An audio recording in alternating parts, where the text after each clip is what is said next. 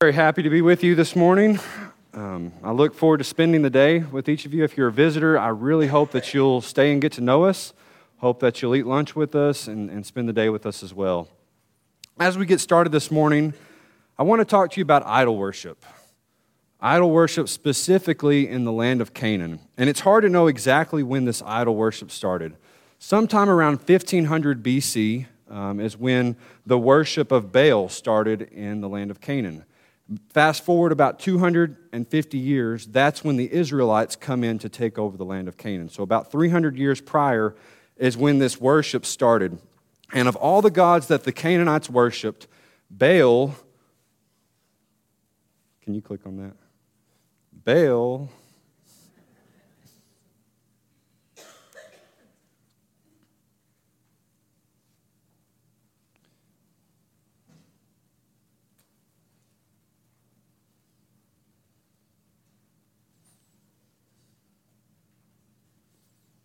Baal, there it is. Baal was dominant over all other gods. He was the king of all their gods. He was the god of fertility and the god of weather, god of fertility for humans, god of fertility for animals, god of fertility for crops. And he was also the god of weather over wind and rain and all those kind of things. And so he was dominant over all things. He was powerful to them. He was a god of strength in their eyes. And so that's why he was represented as a bull. Baal was worshiped in Canaan. The Israelites come out of Egypt.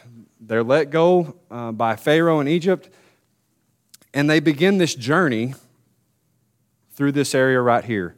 And this journey takes about 40 years. And um, God promises to give them a land flowing with milk and honey. He promises to give them this land. That's why it's called the promised land. And they spend 40 years traveling through this area, and they finally reach the land of Canaan up there. And God gives them the go ahead to go into this land, and they see this beautiful land, this, this land flowing with milk and honey, just like God had promised. The problem, though, is they had come from this area that's shaded in black, this desert land. They'd been complaining about not having any food, been complaining about not having any water, not having anything to drink, not having anything to eat starts to weigh on them. They see dust all the time. They see sandstorms. They see mountains just full of dirt. And then they go into this land. They get the, the, the go ahead to go into the land of, of Canaan, and this is what they see. Can you imagine? You've seen nothing but dirt, nothing but desert, not had any water to drink, and this is what you see grapes that are just five feet tall, a land so abundant with food. And I think they see this and, and they want to know why. Like, what have we been doing wrong that we haven't had this? And they go in and they see these, these Canaanites worshiping Baal. And they say he's, they see that he's the, the God of fertility. He's the God of crop fertility, and, and he's producing that for them. That's what they think in their mind. And so they think, I want to worship that. I want to worship Baal. And that's what causes them to want to worship Baal. You go back, though, to Numbers when God promises uh, to give the, the children of Israel this land of Canaan. What does God say? he tells Moses, Speak to the children of Israel and say to them, When you have crossed the Jordan into the land of Canaan, then you shall drive out all the inhabitants of the land from before you. Destroy all their engraved stones, destroy all their molded images, and demolish all their high places. God knew they were going to have a hard time with this. Why? Because that was their history. That's what they had always had a problem with. And going forward, we see that that's a problem that they continued to have, that they always sought after these other gods. They always went after other things beside the one true God. God wanted all of this evidence, all the idols, all the shrines, all the high places. He wanted them gone. But they didn't do this. They left little pieces called the high places. And high places, if you don't know what they are, um, this is a, a, picture of, of what a, a typical high place might look like. High places were places of worship. High places um, is where people would go up to worship so that they could get closer to their gods, so they could worship their gods just a little bit closer to where they might be in the heavens. And a lot of times, these, these high places would have altars, they'd have shrines, they'd have idols, they'd have carved images, things like that, so that these people could worship their gods. And the Canaanites, throughout their history, um, relied on these high places to worship Baal and to worship their other gods. And as the Israelites move into the land of Canaan, into the promised land, they start to see these high places being used, and they start to use them as well. And Israel constantly struggles with these high places from when they first enter into the promised land all the way to the kings, all the way up until the time of Solomon. And so I want to start reading about Solomon. And Solomon loved the Lord, walking in the statutes of his father David, except that he sacrificed and burned incense at the high places. And so Solomon was the first king that we see that actually implements this worship at the high places of various different gods. And in chapter 3, you can really see that Solomon's still trying to do what's right. Solomon is still walking in the statutes of his father David and loving the Lord. But you fast forward eight chapters to 1 Kings chapter 11 Solomon did evil in the sight of the Lord and did not fully follow the Lord, as did his father David. Then Solomon built a high place for the Chemosh, the abomination of Moab, on the hill that is east of Jerusalem, and for Molech, the abomination of the people of Ammon. And he did likewise for all his foreign wives who burned incense and sacrificed to their gods. So now, instead of just worshiping at these high places, Solomon's building these high places. His relaxation in one area specifically his love for his foreign wives, who, was, who were specifically commanded against, caused him to want to worship these other, these other gods using these high places. This was the man who built the temple of God, who desired to build the temple of God. And now he's building these temples, these high places, these idols to other gods. So we keep going from Solomon and Solomon, after Solomon, the kingdom of Israel is divided into two parts. You have Israel on the north, you have Judah on the south. Uh, Jerusalem is uh, the capital in Judah. And so we're going to follow the line from Solomon and the kings in Judah. Spe- these things specifically happen in the north as well, but I want to follow just the, the southern tribe of Judah and the kings of Judah. And every single king deals with high places. It may not, not say much about every single king, but it tells you what they did with the high places, how they dealt with the, the worship of high places. And so Solomon has a son, and Solomon's son is named Rehoboam. The Bible says this about Rehoboam or the, during Rehoboam's time For they also built for themselves high places, sacred pillars, wooden images on every high hill and under every green tree. There were also perverted persons in the land. And specifically about, about Rehoboam, then he appointed for himself priests for the high places, for the demons, the calf idols which he had made. And so, like father, like son. And you see this, this worship at these high places continue on. So you see Solomon building these things, building these high places. Now Rehoboam is appointing priests for these high places. So the trend continues, the spiral continues, and we keep going downhill. Asa takes over as king, and we get a little bit of a turn here. And Asa did was right, what was right in the eyes of the Lord, as did his father David, but the high places were not removed. So he does what's right. He's following the Lord, but he, let, he lets these high places, the worship at these high places, the evil that's happening at these high places, he lets that continue. And Asa has a son. Asa's son's name is Jehoshaphat. What does he do? And he walked in all the ways of his father Asa. So he's a good king. Nevertheless, the high places were not taken away. So we continue that trend. The, high places are sticking around. Joash, Joash did what was right in the sight of the Lord, but the high places were not taken away. Amaziah, he did what was right in the sight of the Lord. However, the high places were not taken away. And we see this trend continue. Azariah, what do you think happens here? And he did what was right in the sight of the Lord except that the high places were not removed. So we see this continuing trend. Next king, Jotham, and he did what was right in the sight of the Lord. However, the high places were not removed.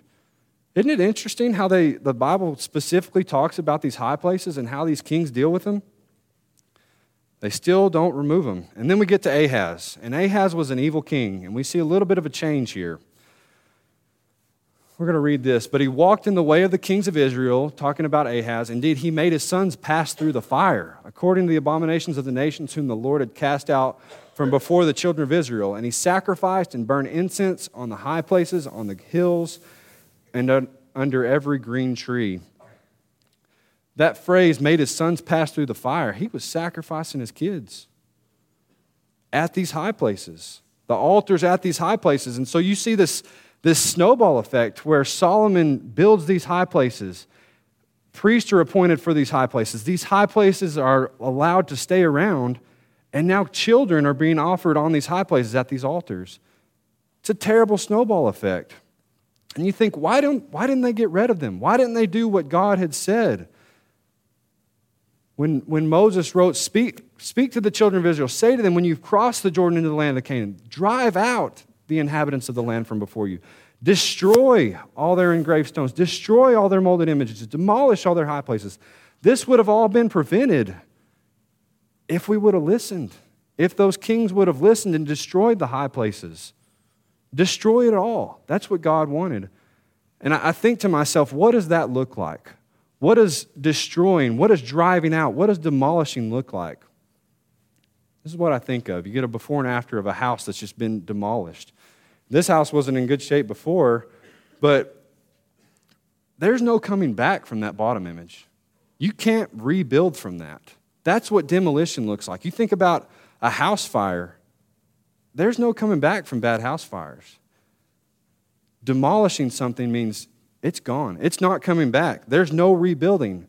That's what God wanted when He said, destroy the high places, demolish the high places. But we see through these nine kings, these nine generations of kings here, these kings failed. They might have done what was right on the side of the Lord, they might have been good kings, but they didn't follow this commandment of destroying the high places, of wiping out these high places evil sacrifices at these things, evil worship at these high places, eventually sacrificing their kids on these high places. And then we get to a man named Hezekiah. And Hezekiah was the son of Ahaz. Ahaz's son. Let's see how Hezekiah responds uh, to the death of his father when he takes over. Hezekiah became king when he was 25 years old, and he reigned 29 years in Jerusalem. His mother's name was Abijah, the daughter of Zechariah, and he did what was right in the sight of the Lord. So there, there that phrase is again. According to all his father David had done, in the first year of his reign, in the first month, he opened the doors of the house of the Lord and repaired them. Then he brought in the priests and the Levites and gathered them in the east square and said to them, Hear me, Levites, now sanctify yourselves, sanctify the house of the Lord God of your fathers, and carry out the rubbish from this holy place. Day one, Hezekiah takes over and he's cleaning shop. He's changing things. Things that were wrong, he's opening the temple back up. Day one. He gets all the priests together and we're starting over. We're going to do this how God wants. And I really like this last phrase here carry out the rubbish from this holy place. That's, a, that's an English term, rubbish. It's garbage, it's uh, filthiness. Get the filthiness out of here, get the garbage out of here. And I think that there's imagery in that in our lives. What rubbishness, what rubbish do you have in your life that you're letting invade your life? So that's what Hezekiah commands. He says, Get all the impurities out, get all the filthiness out. I'm interested to see, though, what does he do with the high places? This, these worship, these practices of worship on these hills that kept plaguing the kings over and over again. What does he do with that? Now, when all this was finished, all Israel who were present went out to the, the, to the cities of Judah and broke the sacred pillars into pieces, cut down the wooden images, and threw down the high places and the altars from all Judah, Benjamin, Ephraim, and Manasseh until they had utterly destroyed them all. You know why I can't find a picture of what a high place looks like in an archaeological excavation? Because they purposefully destroyed them. There's nothing left. That's the point. And so demolition begins. Hezekiah doesn't wait. He doesn't think about how are we going to do this? What's this going to look like? He does it. Day one, he says, destroy it all, knock it all down, break it down. He didn't worry about what his father's legacy might look like. See, Ahaz had been evil and he'd been worshiping at these high places. He'd been sacrificing people at these high, at these high places. He doesn't worry about that. He destroys it all. He doesn't, his mother's still living, Abijah, she's still living. He doesn't worry about, well, what's she going to think about this? He does what was right, and he destroys these things down. He just utterly destroyed these evil places. So you can probably imagine where we're going with this. What are your high places? What are you allowing to stick around in your life? Evil practices, evil sin, evil weaknesses in your life that may not be bad in, and of themselves, but can lead to evil. What are you allowing to remain in your life? Is it friends? Is it entertainment? What is it? We've all got high places. We've all got things that we allow to stay in our lives that, that affect us long term, long down the road. And the church at Colossae was uh, no exception to this, and they had a problem with not destroying evil. Colossians chapter 3, verses 1 and 2, Paul writes, If then you were raised with Christ, seek those things which are above, where Christ is, sitting at the right hand of God. Set your mind on things above, not on things on the earth. And so from this, we see that Paul is writing to Christians here. They had already been raised with Christ. They were Christians, they'd been baptized they were called to, to live a new life, to set their minds on things above. The problem was they were setting their minds on things on the earth. They had high places, they had things that they let stick around from their past life, even after they had repented, that they were still going after. Set your mind on things above. That's what Paul says. How do you do that? We go to uh, verse 5 Therefore, put to death your members which are on the earth fornication, uncleanness, passion, evil desire, and covetousness, which is idolatry. But now you yourselves are to put off all these anger, wrath, malice, blasphemy, filthy language out of your mouth. These were their high places fornication, uncleanness, these evil desires, these sexual sins, these impurities, these lusts. Those are their high places. These hateful things, these, the anger, the wrath, filthy language, just hateful things. Those were their high places. And what does he say to do to this? What does he say to, to these people to do with their high places, to get what to do with them? He says, put to death. And you think about something that's been put to death, it's gone.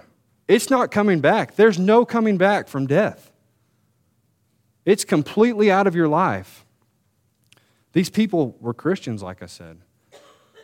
If, if you read this list, you were you'd be thinking that he's talking to people who had not obeyed the gospel, people who were still not saved, just based on these evil things in here, but they were still allowing those things in their life. He also uses the phrase, put off all these things. And when you put something off, um, if you look at that phrase, the same phrase is used in Acts chapter 8 or Acts chapter 7 when they stoned Stephen, when they cast him out of the city to stone him. And I think, in a sense, that's what we need to be doing to our sin, doing to our high places. We're casting them out, we're stoning them. They're gone, they're dead. There's no coming back from death. The people of God are to put these things, all of these things, out of their life permanently. There's no coming back. Destroy the high places. And just like the snowball effect of these kings in Israel, we can be overwhelmed and overcome by the sin that we allow, by the evil that we allow to come into our lives. And there's a problem with exposure to evil. And this is what I would call the progression of evil. First, you get exposed to it. And sometimes there's nothing you can do about that. Sometimes that just happens. But the problem with exposure is you get desensitized to it. And it, it suddenly, just after exposure and after exposure, you tolerate it. Where it's, eh, it's okay. I tolerate it. I'm not going to practice it. But I've been so desensitized to it that I'll allow it to happen. I'll, I'll be around it. But eventually, your, your toleration leads to participation, where now I might do that every now and then. Now I might, it's okay. Just every once in a while, it's not a problem. But the problem with participation is eventually that snowballs to propagation. And propagation is where you cause it to grow, cause it to spread, cause it to multiply. And the problem with the people here at Colossae is that they were participating in this evil. After they'd been baptized, after they were supposed to be living this new Christian life, they were still participating in it. Why? Because they tolerated it at one point. Why? Because they were exposed to it at one point. And Paul says, none of this. I don't want you to be exposed. I don't want you to tolerate it. I don't want you to participate. I don't want you to propagate it. I want you to hate it. I want you to hate evil. And as Christians, we shouldn't tolerate evil. We shouldn't allow our participation in these things. We need to hate it. We need to hate the evil that's in our lives. And so, I, what does hating evil look like? How do we do that? And I read Romans chapter 12, verse 9. Let love be without hypocrisy. Abhor what is evil. Cling to what's good. When you look up that word abhor, it's a, a word we don't use a whole lot anymore. It means to detest utterly. Not only do you not want to participate in it, not only do you not want to be around it, but you, you detest it. It makes you sick. You hate it. You detest it. And maybe you've never thought about sin like that, where where you hate it so much that it makes you sick just to be around it. I'm going to tell you, you can't love God completely if you don't hate evil. As Christians, we have to hate evil.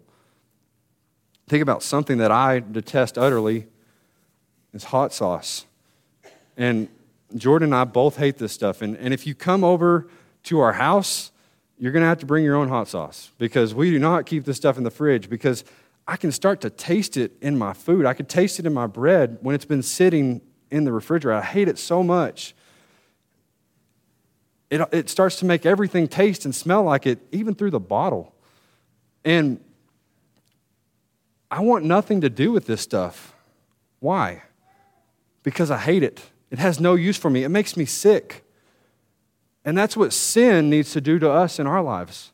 It needs to make us sick to where we don't want anything to do with it. We don't want to be around it because of what it leads to. That's what our attitude with evil needs to be. Another part of abhorring something, another definition for abhorring, is to have a horror of. And so you think about something that makes you scared. What's something that scares you more than anything else? For me, it's snakes. I hate snakes. And there's nothing on earth that I hate more than snakes. It, for me to be this close to a snake on a screen is still giving me chills. Like, it, it's just something that I hate. And I remember growing up, uh, I was probably five or six years old, and I don't know if my parents will even remember this. There was a news story on on TV, and there, it was about this snake who was in the plumbing system of this community, and it was going up through toilets. I couldn't sit down for a month. I was so scared of snakes. And they scare me. That's what our sins should do. It should make us have a horror of it. We should be scared to death of it because of what it leads to and the snowball effect, the toleration, the participation, the propagation that it can lead to in our lives. So I ask you do you hate evil? Do you hate the sin that's in your life? Jesus did. We're going to read a story about Jesus in John chapter 2. Now, the Passover of the Jews was at hand, and Jesus went up to Jerusalem. And he found in the temple those who sold oxen and sheep and doves and the money changers doing business. And so he found in the temple those who sold oxen, sheep, and doves. Um, there were people who had set up shop in the temple of the Lord to make money, to, to do their business.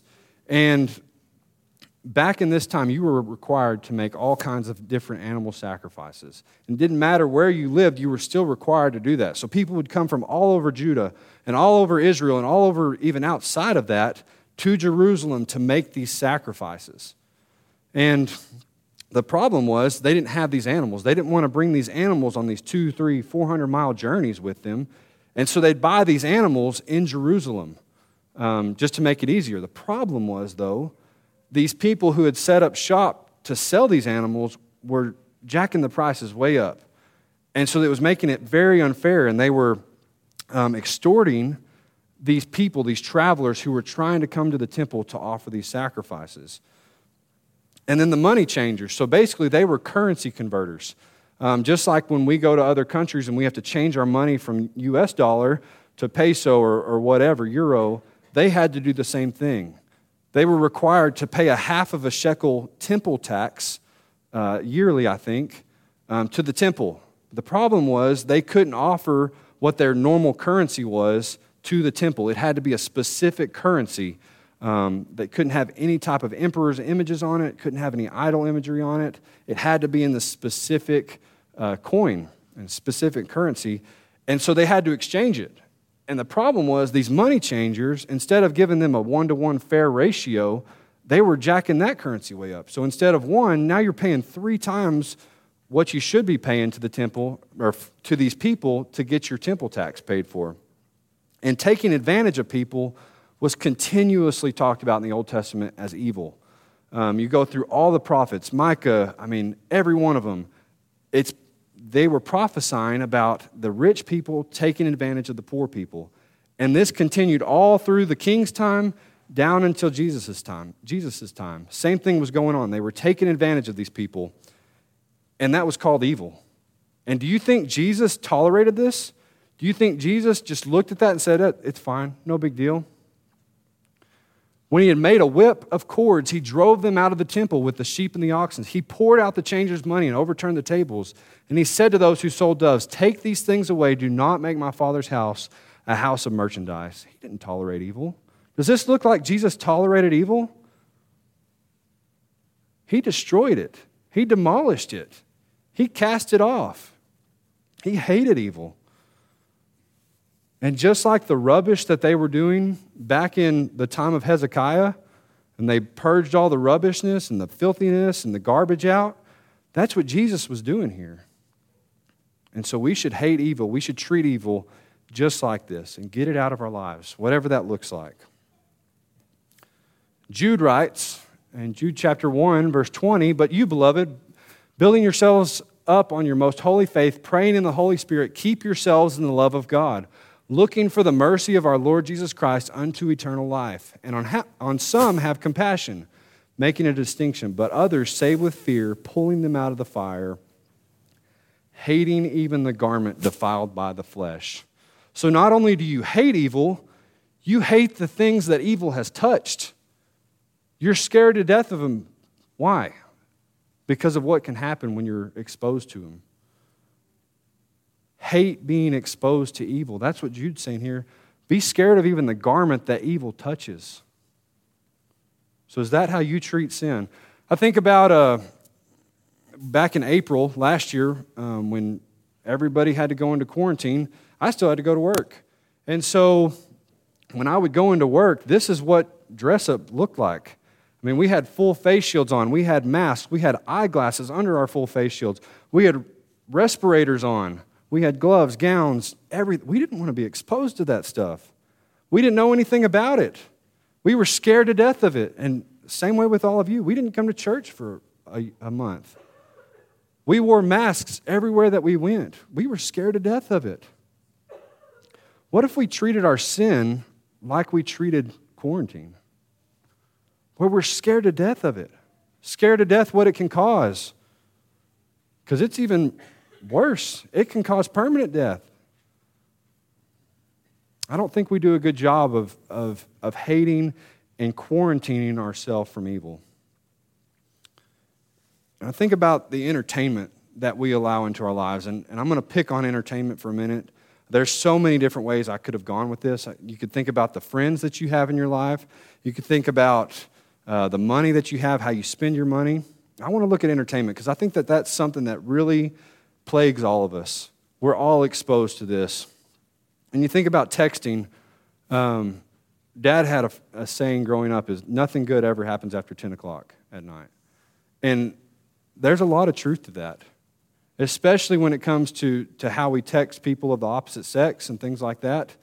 We need to be careful and we need to put up barriers. TikTok. Um, I've, I've heard the phrase, it's funny, it's not a big deal so many times. And I'm tired of hearing that. I was talking to a guy the other day and he was laughing and looking at his phone and I, I said, What are you laughing at? And he said, No, you can't, you can't see it because you're not going to like it. You're going to think that it's bad. Really? This was a, a person in the church. Is that how we view evil? Where it's, it's okay because it's funny. That's not how we need to treat evil. Snapchat, Instagram, whatever. I mean, there's so many different ways that we are exposed. And I'm not saying that there's not a use for these. I'm saying that we need to really guard our lives, guard what we're being exposed to. So I'm going to tell you marketing works. And if you're a man, they're going to market women. They're going to do anything they can to get you to buy into that stuff. And they'll do that through Snapchat, through Instagram, through Facebook, whatever it is. You have to not expose yourself to that. You have to not tolerate it so that the snowball effect doesn't keep going down and, and you eventually participate in it and enjoy it. Music lyrics, that's another one. You start humming things in your, li- in your mind and you're listening to it and you start listening to the words, and that's really terrible what they're singing about. But, but it's, a good, it's a good melody, it's, a good, it's catchy. Is that our mindset? We have to hate those kind of things. Hate the evil that's in these songs. Don't participate in that kind of stuff. Find good stuff to listen to. Think about magazines and books. Sports Illustrated, a few years ago, I had a subscription to Sports Illustrated. And I read each one of these magazines and, and learned a lot through them, but I always wondered what's going to happen when that swimsuit edition shows up? How, how am I going to get that out of there before Jordan sees it? And it never showed up. And I, what, what happened here? Like, I've been looking for this. Come to find out, Jordan saw it and threw it in the trash immediately. Sometimes we have to help other people not be exposed to evil in our lives. And, and whatever that looks like in your lives, help people out. Hold for Cosmopolitan. I tried to find a picture that I could put up here of Cosmopolitan. There's nothing that, that was appropriate to put up here. Halfway clothed women, all kinds of gossip, all kinds of filthy stuff on the cover. Don't expose yourself to this garbage. Think about Two and a Half Men, and this isn't a show that runs anymore, but this was something that I tolerated and even participated in whenever I was going to college. And this show is about a man who his main purpose in life is to try and get with as many women as he can. And you think about that in Christianity, that's the exact opposite of what everything the Bible teaches. Yet I was allowing that. We were getting together weekly and watching this show. I was tolerating that. Why? It's evil. And so you think about in your life, what are you tolerating? It's not funny. Sometimes we, we, we think these shows, well, it's just humor. It's not funny, it's serious. And it's the exact opposite of Christianity. We're invaded by movies and television. I think about the, the show Yellowstone, and that's kind of the big cultural phenomenon right now, kind of like Game of Thrones was a couple years ago. Everybody's watching Yellowstone. I went and looked up the Parents Guide on IMDb, and I've seen a few episodes of this, and it, it appalled me. The Parents Guide explicit sexual scenes, intense rape scene. Every episode uses strong language, lots of female nudity. We're exposing ourselves to that. I've heard Christians talk about this. I was talking to a guy the other day, and, and he was saying that they had a Bible study, and they went through this Bible study and had a lot of good conversation. Then, after the Bible study was over, everyone would get together and talk about Yellowstone and how awesome it was how they couldn't wait for the next episode to come out the week later so they could talk about it next week. Really? We've been desensitized to evil in what we watch.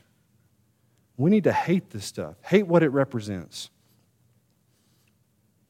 You, I, I had never heard of this show, and we let the kids watch stuff on Netflix. And I was, uh, whenever, I, whenever I work at the pediatric office, and they had let this kid, this 15, 16 year old kid, pick out one he wanted to watch. And so I'd never heard of this, and so that's fine. Um, and so I start hearing all kinds of things going on in this TV show, and we turned it off. And I couldn't believe it.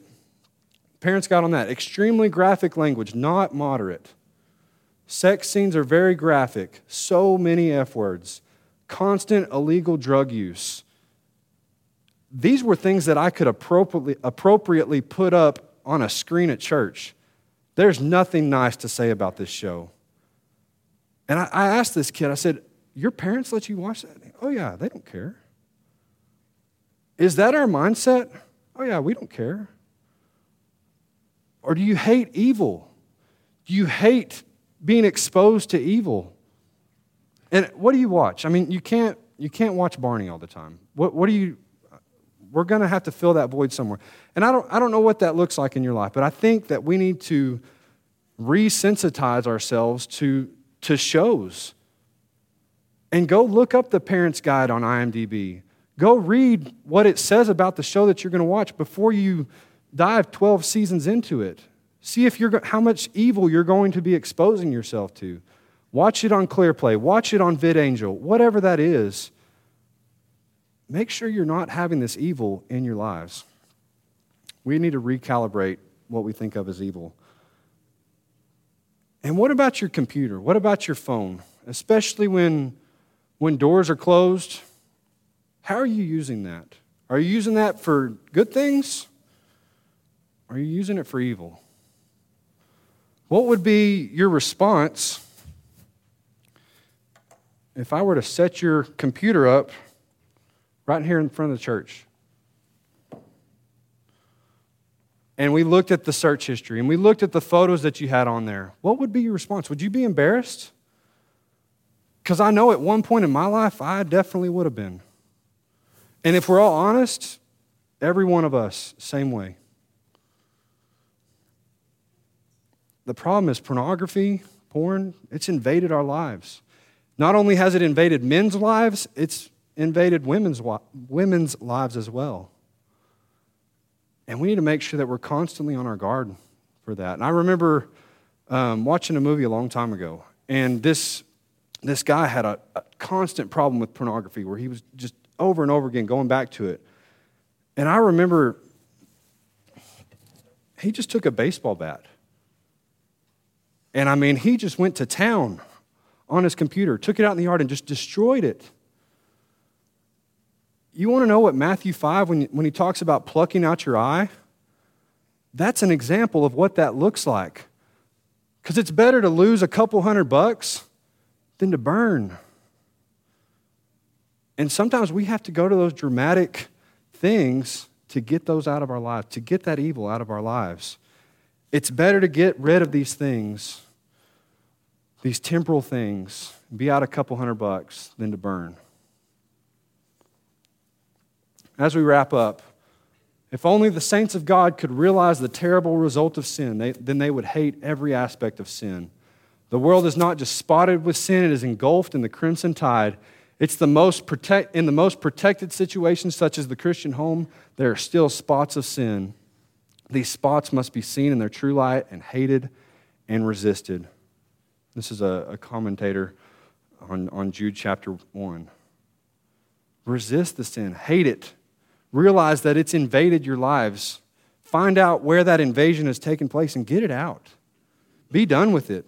Expose the sin in your life. I go back to Numbers again.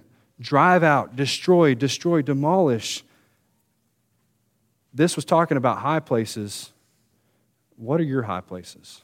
What are you allowing in your life that you need to destroy, that you need to demolish, that you need to cast off, and that you need to drive out?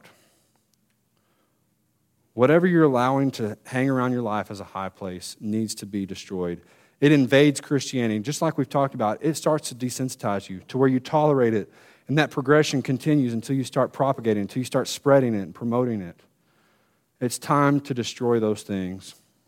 Psalms 97, our last verse this morning. You who love the Lord hate evil.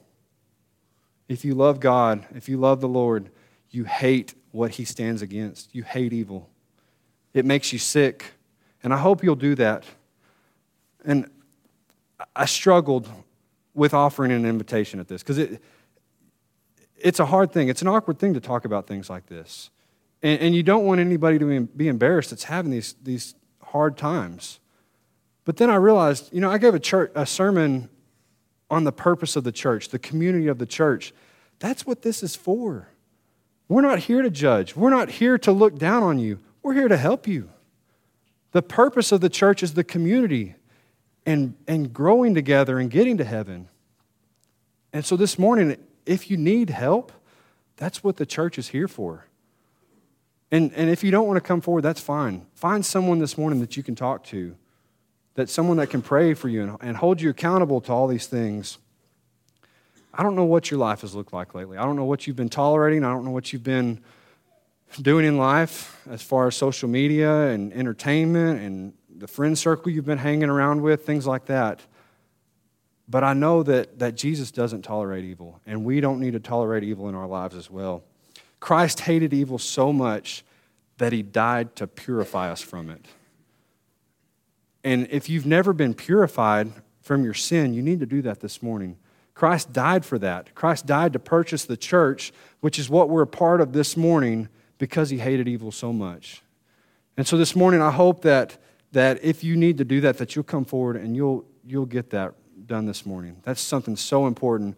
If the church can help you in any way, whether that's through prayers, whether that's through baptism, please come forward as we sing this song.